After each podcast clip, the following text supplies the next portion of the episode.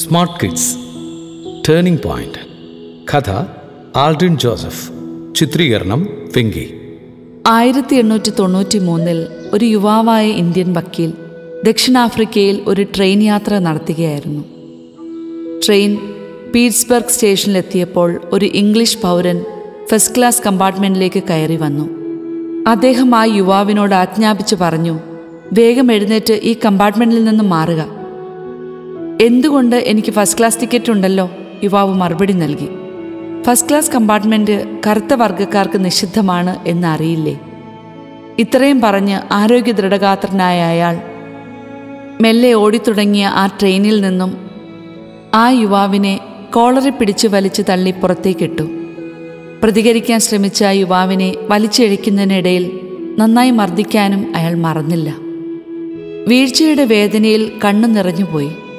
അതിനേക്കാൾ വേദനിപ്പിച്ചത് നാണക്കേടും അപമാനവുമായിരുന്നു. സ്റ്റേഷനിലുള്ളവർ അവജ്ഞയോടെ ആ യുവാവിനെ നോക്കി. ആ രാത്രി മുഴുവൻ പിറ്റ്സ്ബർഗിലെ സ്റ്റേഷനിൽ തണുപ്പം സഹിച്ച് അയാളിരുന്നു. ഉള്ള് നെരിപ്പോട് പോലെ എരിയുമ്പോൾ പുറത്തെ തണുപ്പൊരു പ്രശ്നമേ അല്ലല്ലോ.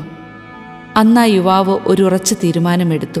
ഈ കിരാതമായ വർണവർഗവെറിക്ക് ഞാൻ അവസാനമുണ്ടാക്കും.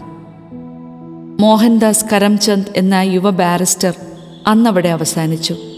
സൂര്യൻ അസ്തമിക്കാത്ത സാമ്രാജ്യത്തെ മുട്ടുകുത്തിച്ച ആധുനിക കാലത്തെ ഏറ്റവും മഹാനായ വ്യക്തിത്വം അവിടെ ജനിച്ചു മഹാത്മാഗാന്ധി വർണവെറിക്കെതിരെയുള്ള വിശ്വവിഖ്യാതമായ ലോകമെങ്ങും നടന്നിട്ടുള്ള വിപ്ലവങ്ങളിലെ നായകന്റെ ജനനം അന്നായിരുന്നു.